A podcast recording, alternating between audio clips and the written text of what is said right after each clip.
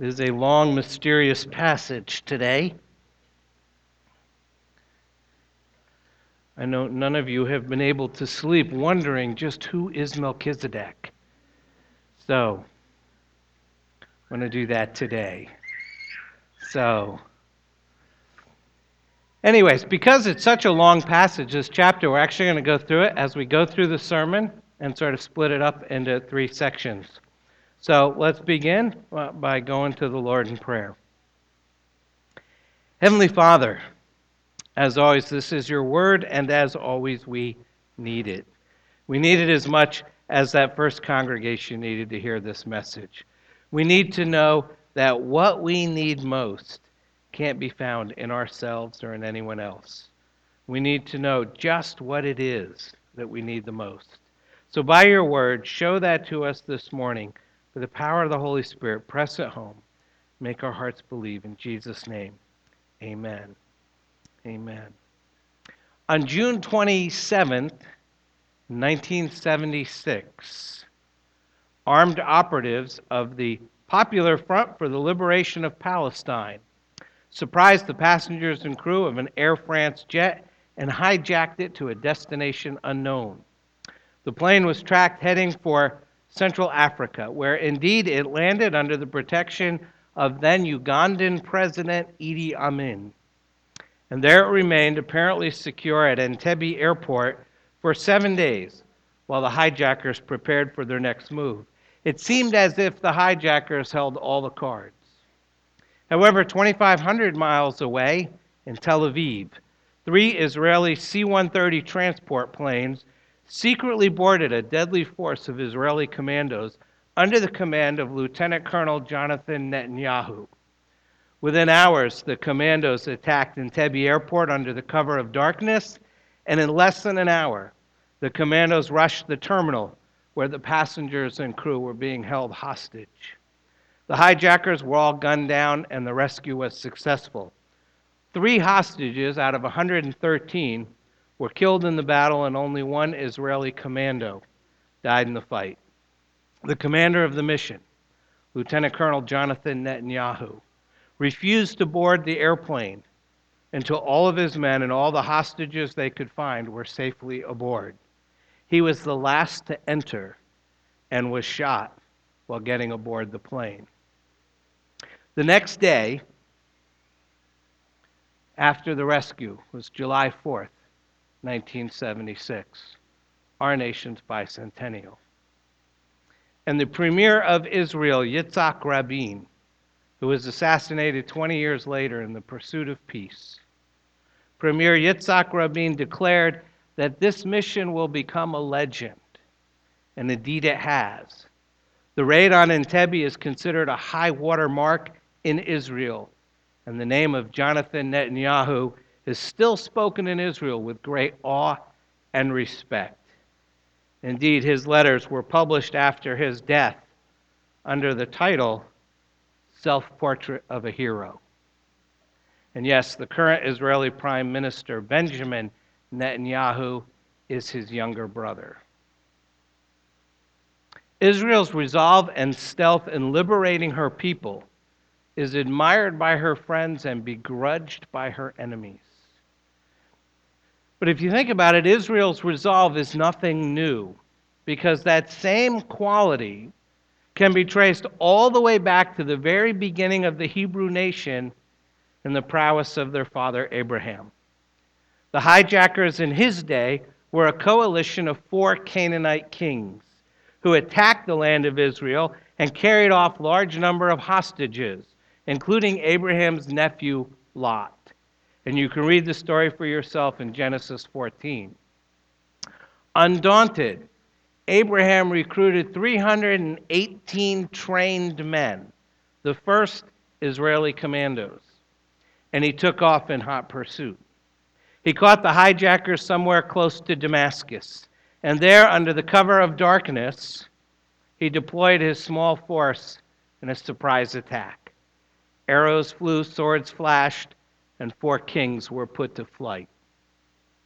The Genesis account gives this Entebbe-like summary of Abraham's actions in Genesis fourteen, verse sixteen, It says, then he brought back all the possessions and also brought back his kinsman Lot with his possessions and the women and the people.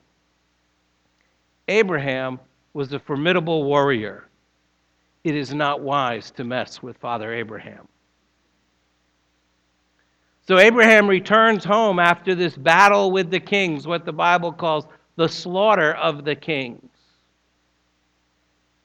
And he's a hero. He is at the pinnacle of military success.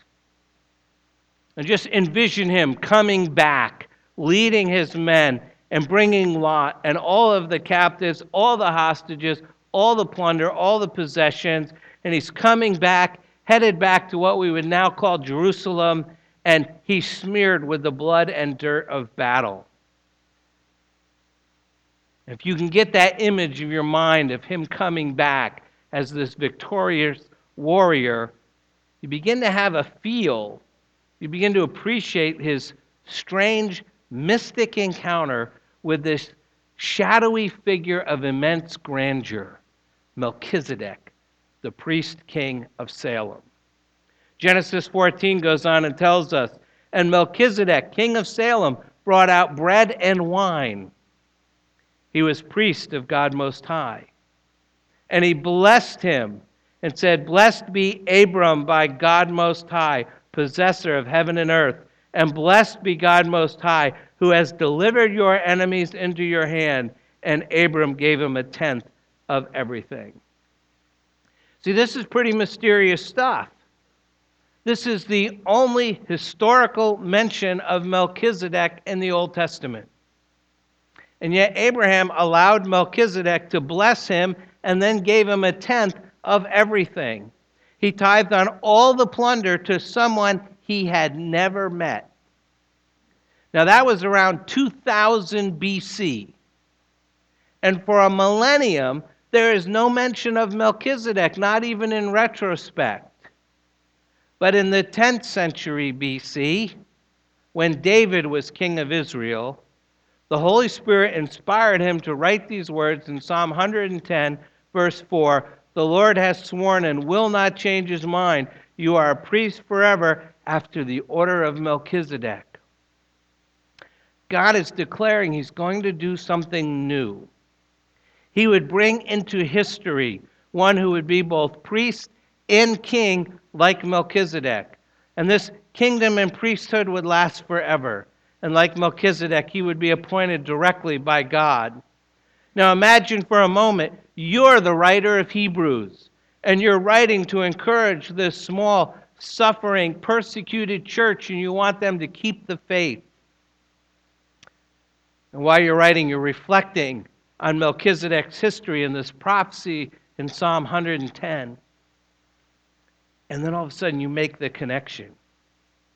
Jesus Christ is the fulfillment of that prophecy.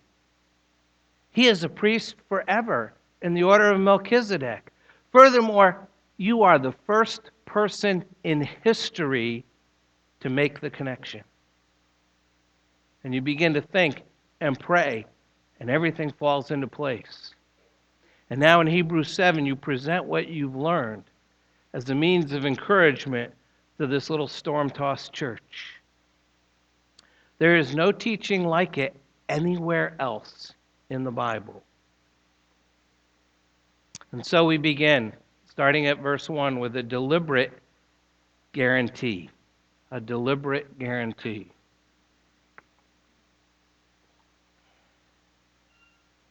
We read there, for this Melchizedek, king of Salem, priest of the Most High God, made Abraham returning from the slaughter of the kings and blessed him. And to him Abraham apportioned a tenth part of everything. He is first, by translation of his name, king of righteousness. And then he is also king of Salem, that is, king of peace. He is without father or mother or genealogy, having neither beginning of days nor end of life. But resembling the Son of God, he continues a priest forever. See how great this man was, to whom Abraham, the patriarch, gave a tenth of the spoils.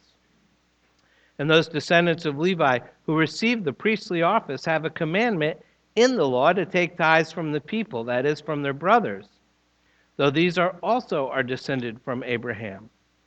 But this man who does not have his descent from them received tithes from Abraham and blessed him who had the promises. It is beyond dispute that the inferior is blessed by the superior. In the one case, tithes are received by mortal men, but in the other case, by one of whom it is testified that he lives. One might even say that Levi himself, who receives tithes, paid tithes through Abraham, for he was still in the loins of his ancestor when Melchizedek met him. The guarantee that God gives to us in Hebrews seven is a deliberate guarantee. It's rooted in the history of Israel. It's rooted in this mysterious Bible character named Melchizedek. This is because, first, he's significant to Israel. There are a lot of blanks in the outline today. It, there just is. There's no reason. I've just kept taking the words out and putting in blanks, so that's what you got. He is significant to Israel. Notice, first of all, it says that Melchizedek is a priest, but he's a priest before Aaron and Moses. There's no law yet. There's no sacrifice yet. There's no temple yet. The priesthood hasn't been established yet. But here he is, a priest of God Most High. And again, he's a king. He's the king of Salem. Salem means peace, as Jerusalem is the city of peace. So Melchizedek is the king of peace. And in Israel, as in most countries, you don't get to be king unless you come from the royal family. Likewise, you couldn't be a priest unless you came from a priestly family, a particular family in the tribe of Levi, descended from Aaron. And in verse three of our passage, it says, Melchizedek was without father or mother or genealogy, having neither beginning of days nor end of life. Furthermore, we know you have to be one or the other. A priest can't be a king, and a king can't be a priest. They would be descendants of different families. And yet Melchizedek wasn't descended from a priest or a king, but here he is both priest and king. And to top it off, a Levitical priest had a limited term. He couldn't serve more than thirty years. It's a sort of mandatory retirement. But it says Melchizedek is a priest forever. So we see that he's significant. He's a king in Israel before the kingdom. He's a priest in Israel before the priesthood. None of the normal restrictions apply. Not only is he significant to Israel, we see he's superior to Abraham. He is superior to Abraham. Abraham's the father of Israel. He is the patriarch. So over and over again, you read in the Old Testament, he's the God of Abraham, Isaac, and Jacob. Abraham always comes first. He's the guy. He's the patriarch. In the eyes of all of the following generations, he's considered the greatest of men. And yet, when he meets Melchizedek, Abraham recognizes his superiority and so pays him a tithe. This is a calculated understanding by Abraham. He's in the presence of someone greater than himself. The writer of Hebrews says it well here in verse four. See how great this man was, to whom Abraham the patriarch gave a tenth of the spoils. The Levites were able to collect tithes from the people because the law said so. But this man's before the law, before the Levites, and he collects not from the people but from Abraham himself. Because it's Abraham who's paying, and the Levites are descended from Abraham, it's as if the Levites were paying in advance. And if Melchizedek is superior to Abraham, then he's certainly superior to the Levites. His priesthood is better than theirs. Secondly, it says he blessed Abraham. It's Abraham's job to bless everyone else. Genesis twelve says, all the peoples of the world will be blessed through you, Abraham. Abraham is the one who has the promises. He's the one that God makes the supreme blesser. I'm not even sure that's a word. It is now. All the rest of mankind for the rest of history would be blessed through Abraham. But he submits to Melchizedek to receive his blessing, because Melchizedek's blessing is even greater than Abraham's. So why is all this important? Well, primarily because he foreshadows Christ. He foreshadows Christ. Melchizedek is a what we would call a type, a model, a forerunner of Christ. Some people think this is a pre-incarnate Christ, but there's some problems with that view. It seems more likely he's a type of Christ, because in one it says he resembles the Son of Man. And none of the comparisons hold exactly. For example, Melchizedek is a priest higher than the Levites, but Christ is our great high priest. Melchizedek is a king before the kingdom, but Christ is the King of kings and Lord of lords.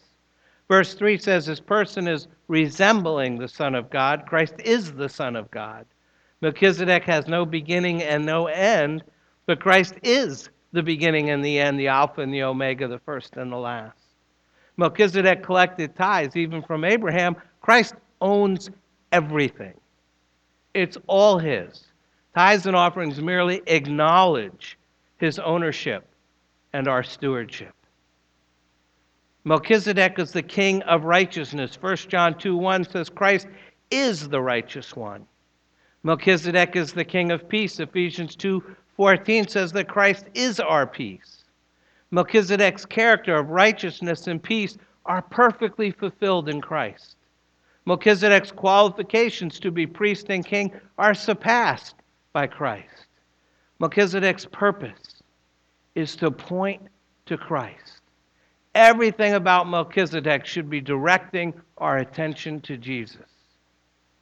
So not only is there this deliberate historical guarantee, there's also a doctrinal guarantee.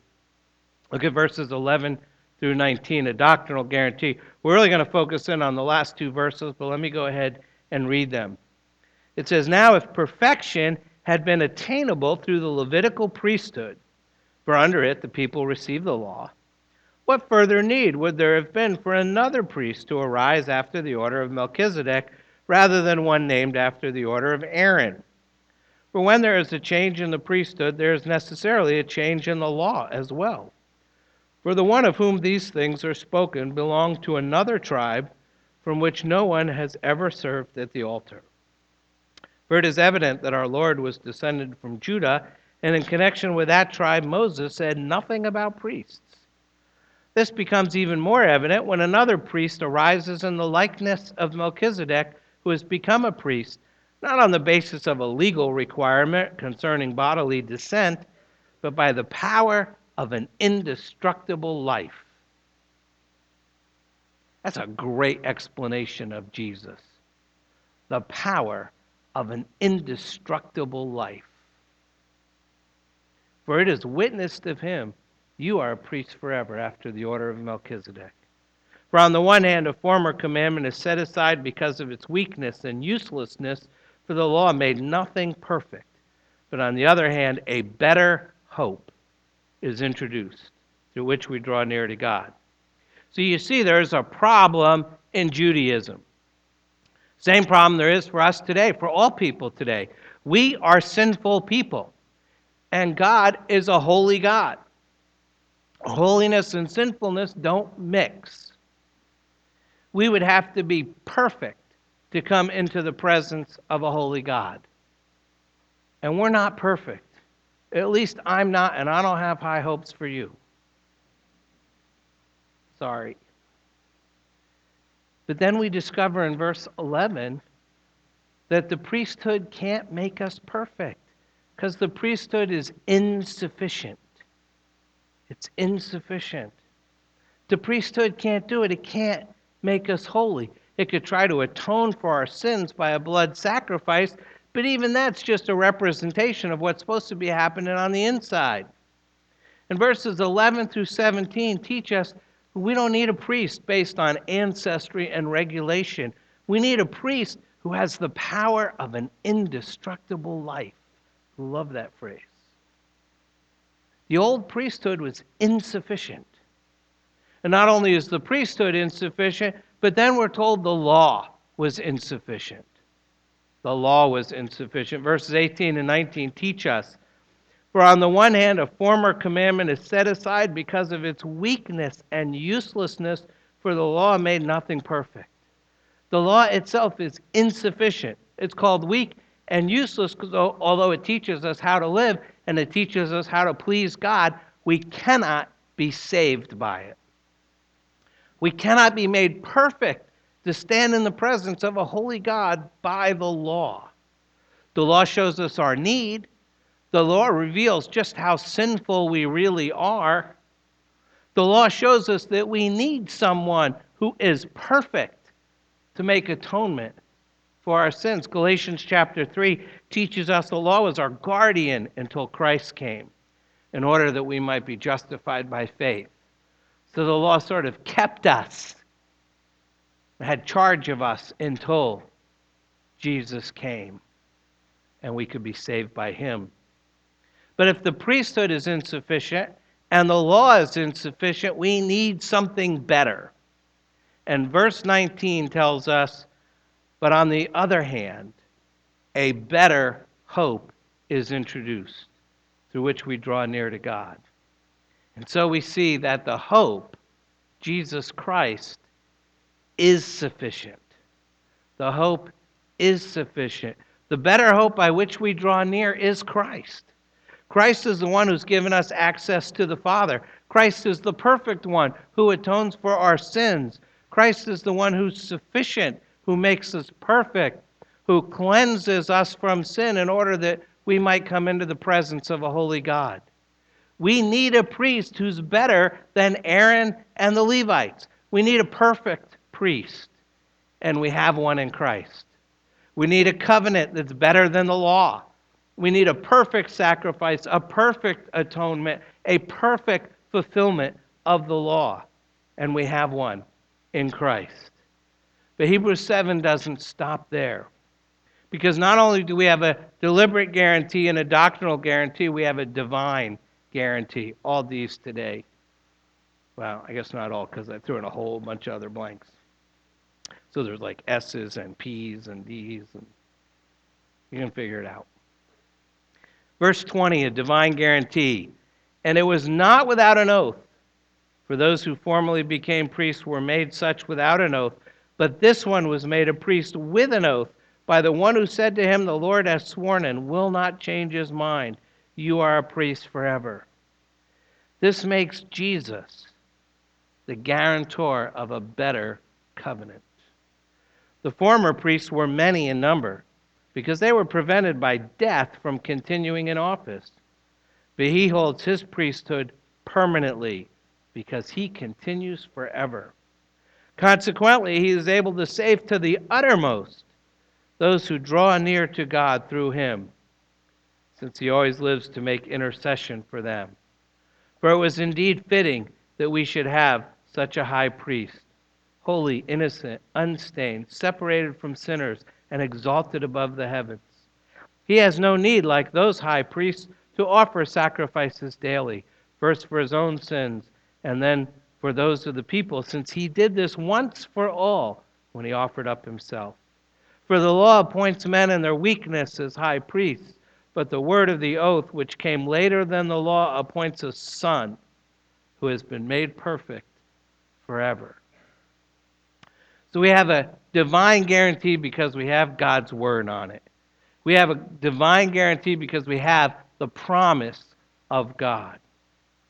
The promise of God. God made an oath in this case, a promise that this hope, Jesus Christ, would be sufficient, would be perfect, would last forever. And verse twenty-two says, because of this oath, this makes Jesus the guarantor of a better covenant. Jesus is our guarantee of a better covenant. We're no longer in bondage to the law, but because of Christ, we're under grace. The life and work of Jesus Christ is the guarantee of grace for those who've received him as Lord and Savior. Christ is our sure guarantee. We have God's word on it. And not only do we have a divine guarantee because of the promise of God, we have a divine guarantee because of the permanence of Christ. The permanence of Christ. Verse twenty-four and twenty-five tell us he holds his priesthood permanently because he continues forever. Consequently, he's able to save to the uttermost those who draw near to God through him, since he always lives to make intercession for them. Jesus is forever. He will never leave, never die, never quit, never stop, never fail. He lives forever. He saves forever. He prays for us forever. And he can do that because his life is perfect, his salvation is perfect, and his prayers for us are perfect. He is our guarantee because he is perfect. And his perfection is permanent. We have the promise of God. We have the permanence of Christ. And we have a divine guarantee because of the person of Christ. We need someone who's not only permanent, we need someone who's holy, blameless, pure, set apart, exalted. And verse twenty-six says that Jesus is that person. He is perfect. Therefore, he doesn't have to sacrifice repeatedly like the priests of old did. But his sacrifice, his perfect sacrifice, is once for all. Once for all sins, once for all time. His work is perfect, finished, complete. And God is satisfied with Christ. He seeks nothing else. And so we should be satisfied with Christ. And we should seek nothing else but Christ. Because he is our guarantee. So I think it's fitting this Sunday, we're preparing to receive the Lord's Supper, that God's Word says, look back. Look back at history and see how God has prepared his people for his Son. They needed a perfect priest, and God sent Christ, a perfect, permanent priest. They needed a perfect promise, greater than the law, and God sent Christ, a perfect promise for salvation. They needed a perfect sacrifice who would atone for their sin, forgiving and cleansing them and ushering them into the presence of a holy God. And God sent Christ, a perfect person. Usually, however, when we think about what we need, we don't think about priests or promises or salvation or forgiveness. We tend to think about what we want much more than we think about what we need. So let me ask you, what do you need most? What do you need most? Seriously, think about this.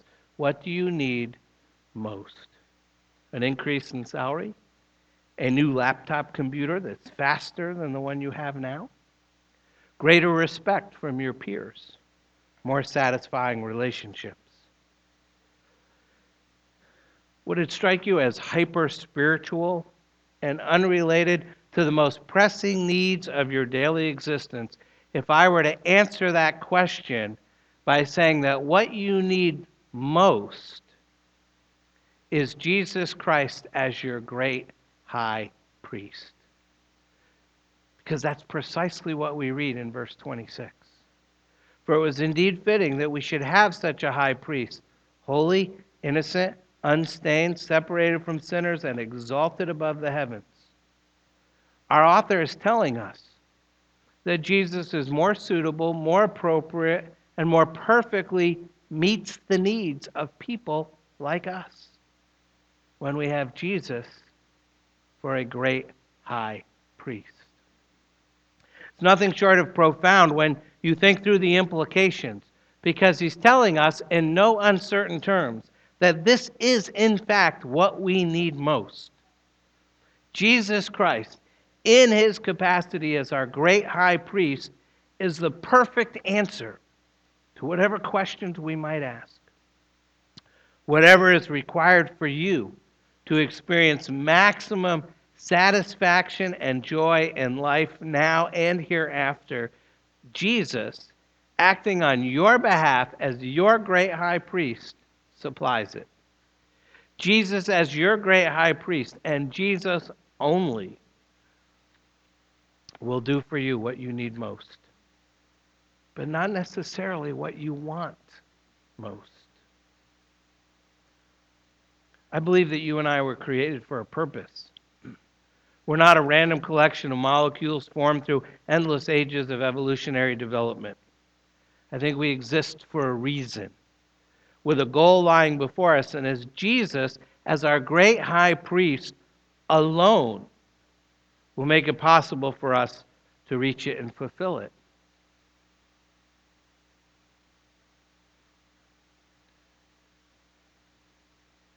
Ultimately, to worship God and glorify Him forever. Jesus alone is suitable and is appropriate for the task of helping us enter in to that deepest and most lasting joy for which God created and redeemed us. But think about it, is this not the sales pitch for virtually every product on the market? Whether it's a new car, a faster computer, more fashionable clothes, a more promising career, or a more attractive companion, this world wants you to believe that it can provide what is most suitable and appropriate and perfect and fitting for your soul. But there is, in fact, only one thing you absolutely must have: Jesus Christ as your merciful and faithful great high priest. This being true, be assured that the world, the flesh, and the devil will do everything possible to convince you otherwise. Don't believe the lies.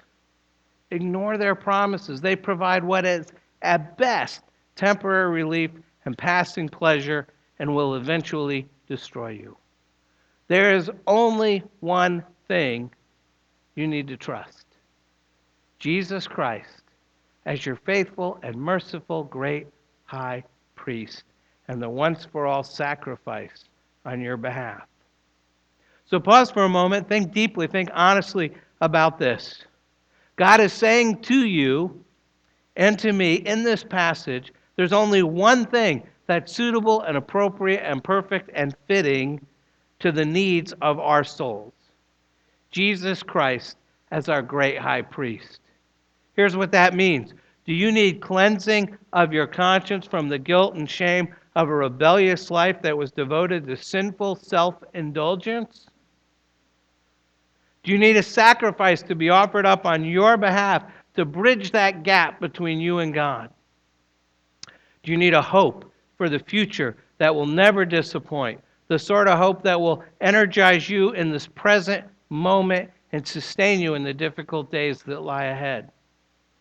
Do you need a friend who will never cease to pray for you, a friend who will never berate you or betray you or ridicule, ridicule you or make fun of you or let you down? Do you need to know you're genuinely and eternally loved and cherished even if everybody else abandons you? Do you need to be useful in a cause or ministry that will produce something of everlasting value? No one can meet the genuine needs of your heart and mind and emotions and body and soul except for Jesus Christ as your faithful and merciful great high priest. A lot in this world can satisfy the numerous superficial needs you think are essential to your happiness. In fact, our entire society depends on it for its very existence on convincing you that you need something more than Jesus Christ. It depends on convincing you that you need something other than Jesus Christ. It depends on convincing you that what He does for you as your merciful and faithful great high priest is not enough.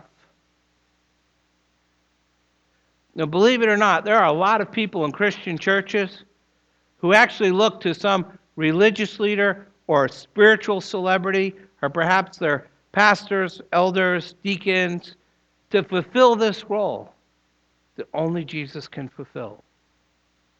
And when that man or woman who you've set on your pedestal fails and falls, you're shattered. And we're inundated today with moral failures and financial scandals.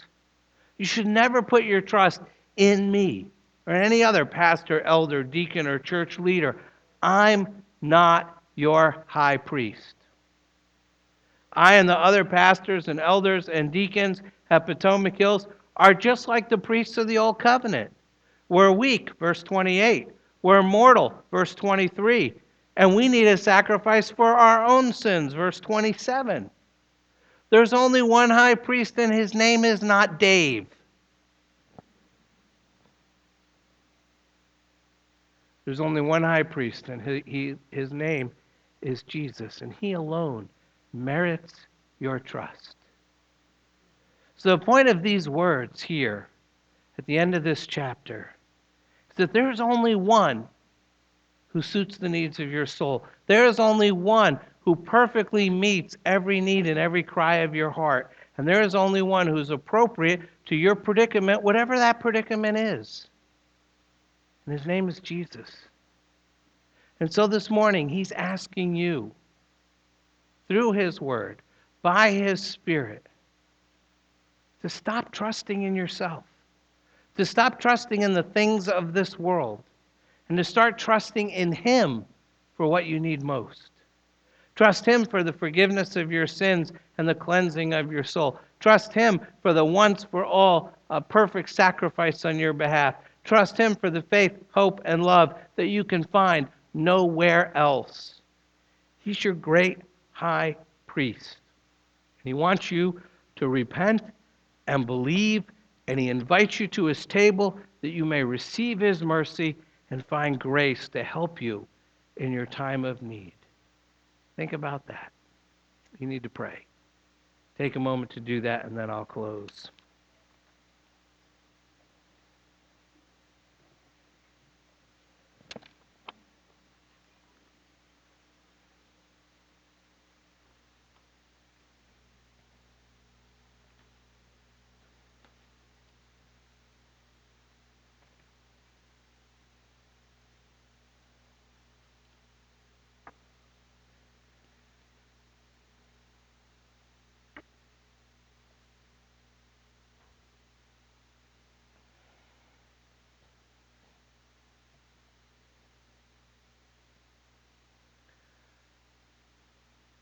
As we pray, let's begin to prepare our hearts for communion, for coming to the table of our great high priest.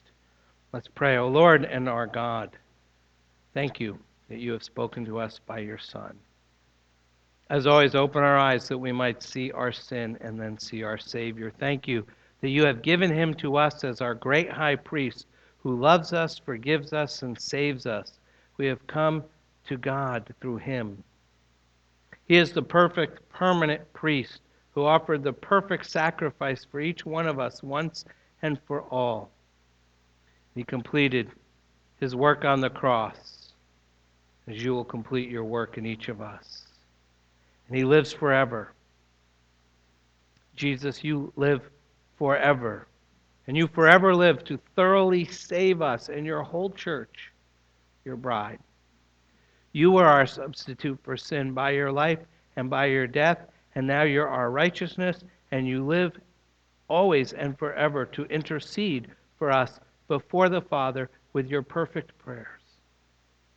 Drive these truths deep into our hearts and bring us to your table with hearts that believe, no matter what, that Jesus is better.